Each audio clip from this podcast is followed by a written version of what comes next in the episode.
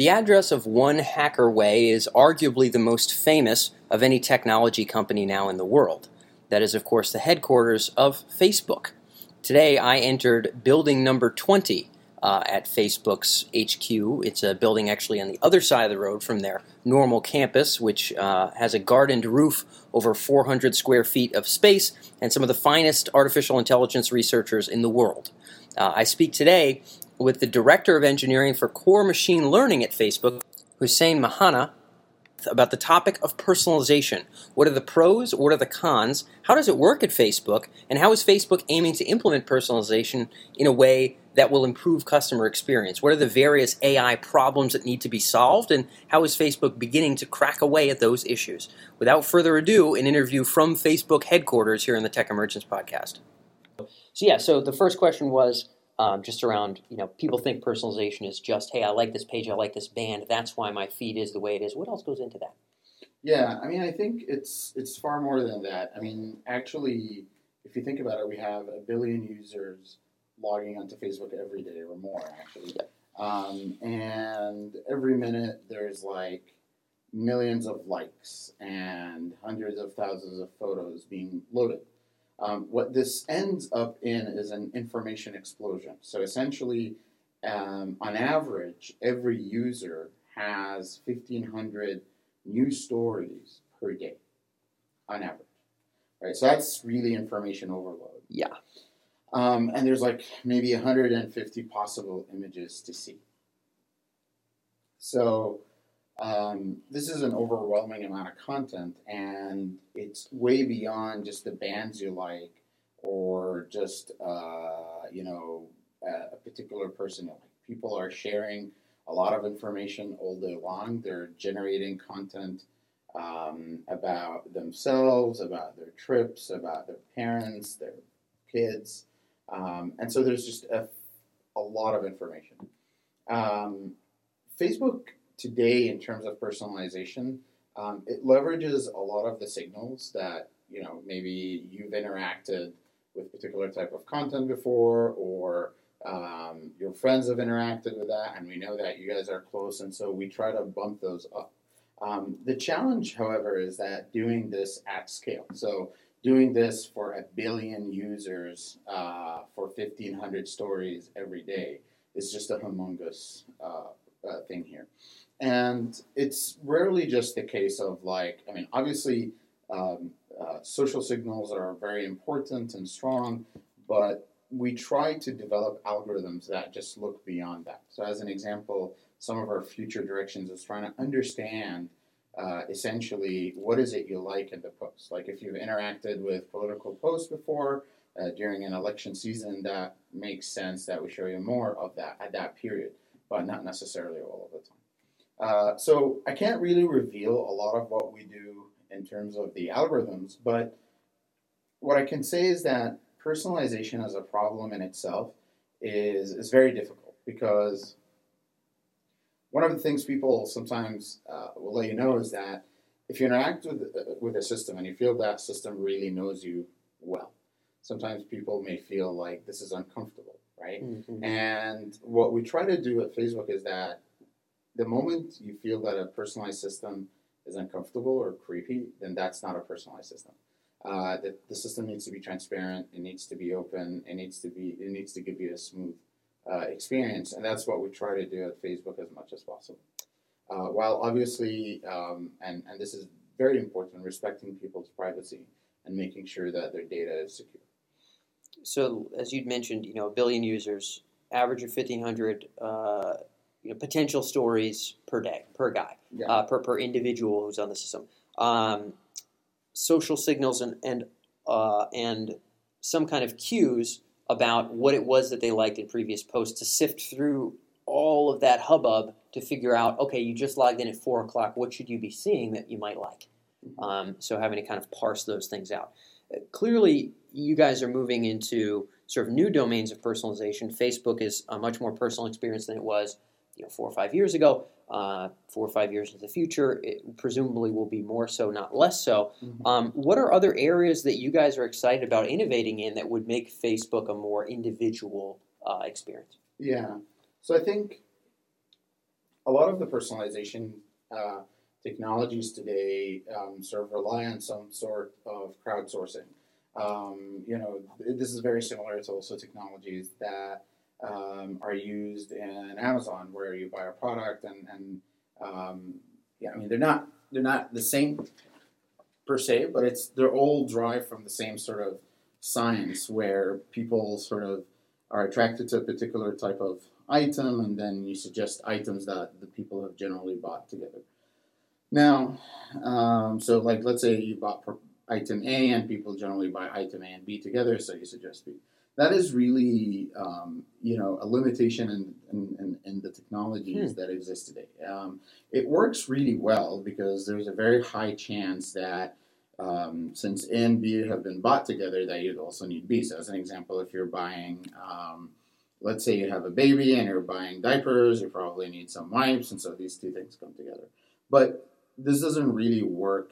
Um, this works really well for mass-produced products, but it doesn't really work for uh, personalized items. So, in terms of clothes, this is not going to work, hmm. right? Um, and I highly doubt that you would find uh, good services today that would actually give you personalized recommendations for your clothes. Huh, right. Um, okay. uh, and, and if they follow this type of crowdsourcing, that's not going to be an interesting thing.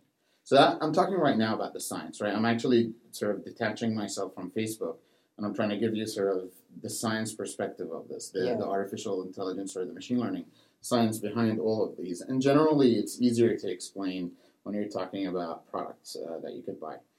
But in terms of the future of personalization, there's just a lot more uh, to do. And, and the rise in deep learning will help us uh, build better systems that understand human interests um, better and also understand human interests better as they change with time. And that's so that, and, and this is important Facebook, so that we could give users the ability of going through these stories in the most efficient uh, manner. So, as an example, um, the first thing we want to do, like in terms of the future of personalization, we really want to understand the content from the individual's perspective. Like, um, this is an ex- this is one of my favorite examples. I don't watch soccer. Um, a lot of my friends do, and the last thing I really want is to have my newsfeed full of soccer uh, movies or clips or, or, or stories.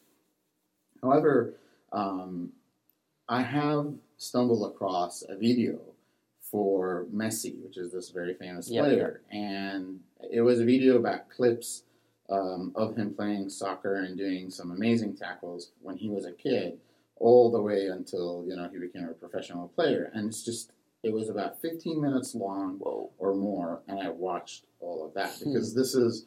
You know, it, the video itself is interesting. I've never seen such a video that shows the progression of a player, and he's a fantastic player, and it was really condensed.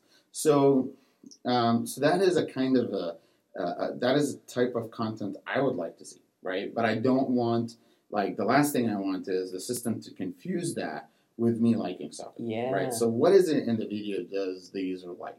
And so that that is a very hard problem, and um, uh, we need to solve that. You yeah. have a question? Sure. Yeah. Just to build off of that, I, I get where you're coming from, and I can completely see how if we're putting things in buckets, that's the soccer bucket. Mm-hmm. But it's but maybe it's not for you. It's it's it's a it's more of an interest in the dynamics of athletic development, or it's more of a um, a particular display of athletic talent. You don't care that it's soccer. It could be gymnastics. You'd be exactly. fascinated in the development. Um, it's probably impossible to come up with enough buckets. So we'd have to sort of parse out the meaning, the sense, the flavor of that video that separates it from soccer, and yeah. that that is hard. You need you need to understand that content a lot better. Like that's a public video; it's just shared outside there. So a lot of the deep deep learning technologies today tend to classify or tend to understand content at a very coarse level. Um, they're not even there yet when it comes to understanding that even though this is a video of soccer activity, it's the video of this person growing up across many years, yeah. doing awesome tackles. Um, AI is not there yet, nope. right? And and in order to do that, you need significant amounts of data, and it's very prohibitive at the moment to teach uh, an AI system to understand that type of you know that content in, in that depth. So that's a problem we need to solve and need to figure out how to solve. Like this is still a very open question. Yep. The other thing is um, users generally get easily bored.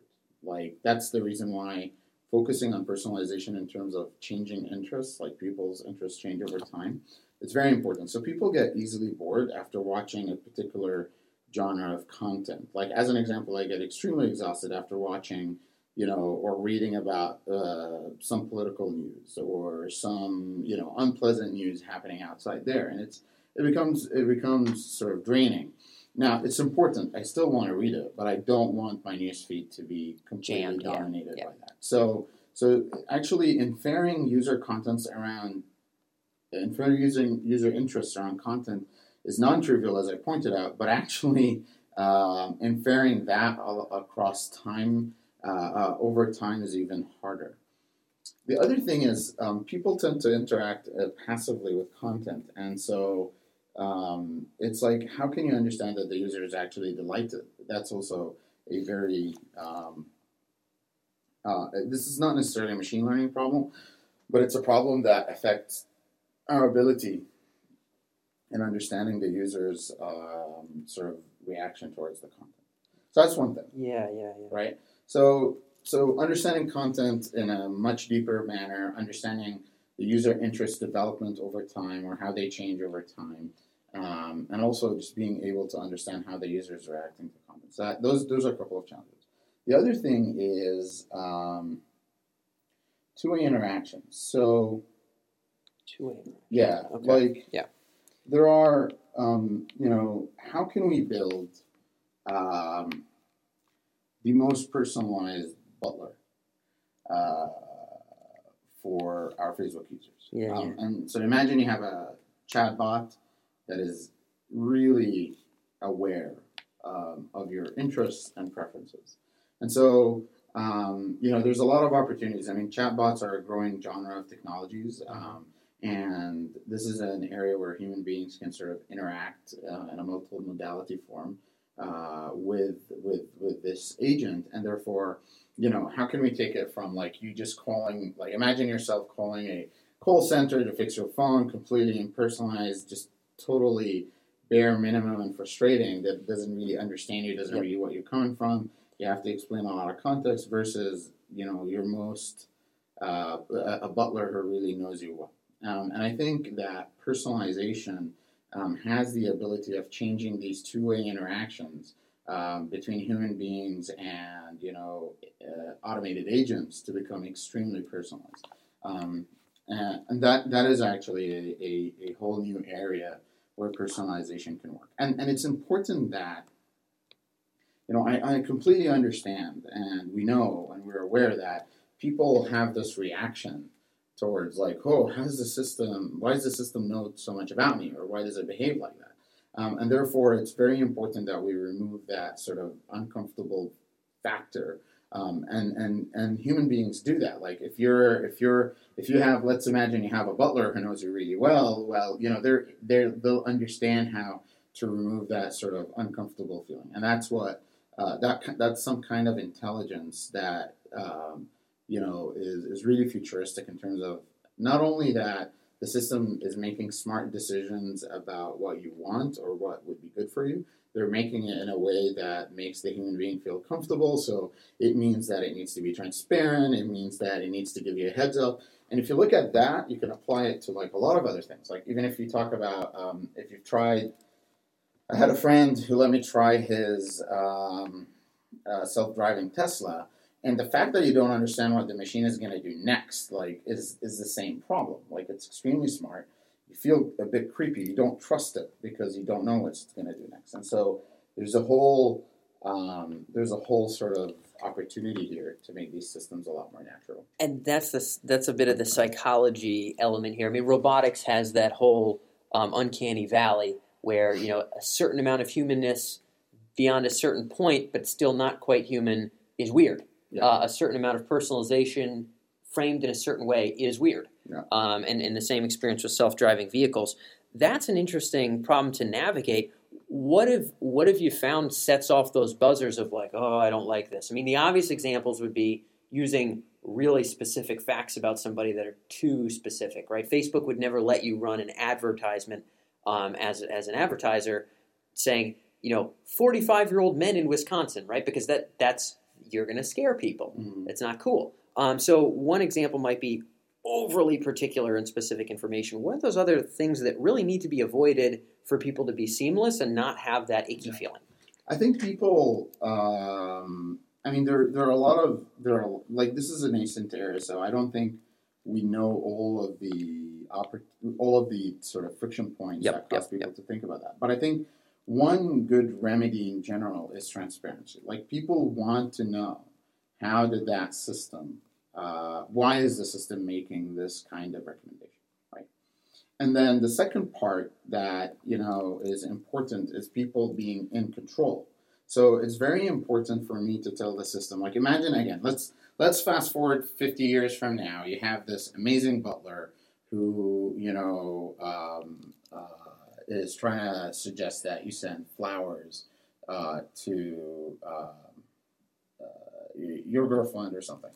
And and so let's say you're having a rough patch with your girlfriend and you don't want to open this topic again, so you need to be able to tell the system, I don't want to, you know, talk about this, and the system would understand and they would quit the topic. Ah. And you could scale this down. So let's assume I'm, I'm, you know, I'm, I'm going onto Facebook and I want to be able to, to tell Facebook, and we give people that opportunity, but but you want to do it in a much more natural way, where you tell this intelligent system, you know, forget about this topic, or let's not talk about this topic, or do not um, suggest, you know, this or that. And that way, it's not only that it's transparent, but you also have extreme amount of control on on that agent and telling them what what to suggest, what not to do. So personalization is not necessarily just like them, you know, the, it, it's it's not just about the pre-factor, but it's also about the control that you have. So you you know, imagine you you have your butler and your um, you know, and, and a human butler would understand that. A human butler, like I've, I've watched uh, Downton Abbey, and you can see how the butlers, you know, operate, and they know when to open up a particular topic or when the sort of lord is going to get really angry about something. So they like, you know, they they, they Socially calibrated. right? exactly, and so. Um, and, and, and that is that is even though it's in it's subtle, but it's some sort of control where you as the person feel you can direct this butler or, or ask the butler to just completely forget the topic, and then it needs to abide and, and, and forget. is that is that possible in some sense today? I know in Facebook, you know, you see a particular ad and you say, you know, that's just not me, and I'm not even interested, and I don't want anyone looking over my shoulder at that. Uh, you know, click and then like not appropriate or whatever you want to label it. Is is that is that the degree of control we have now? Are there are there other elements that are sort of being constructed? How is that um, control being molded into the future of that experience? Yeah.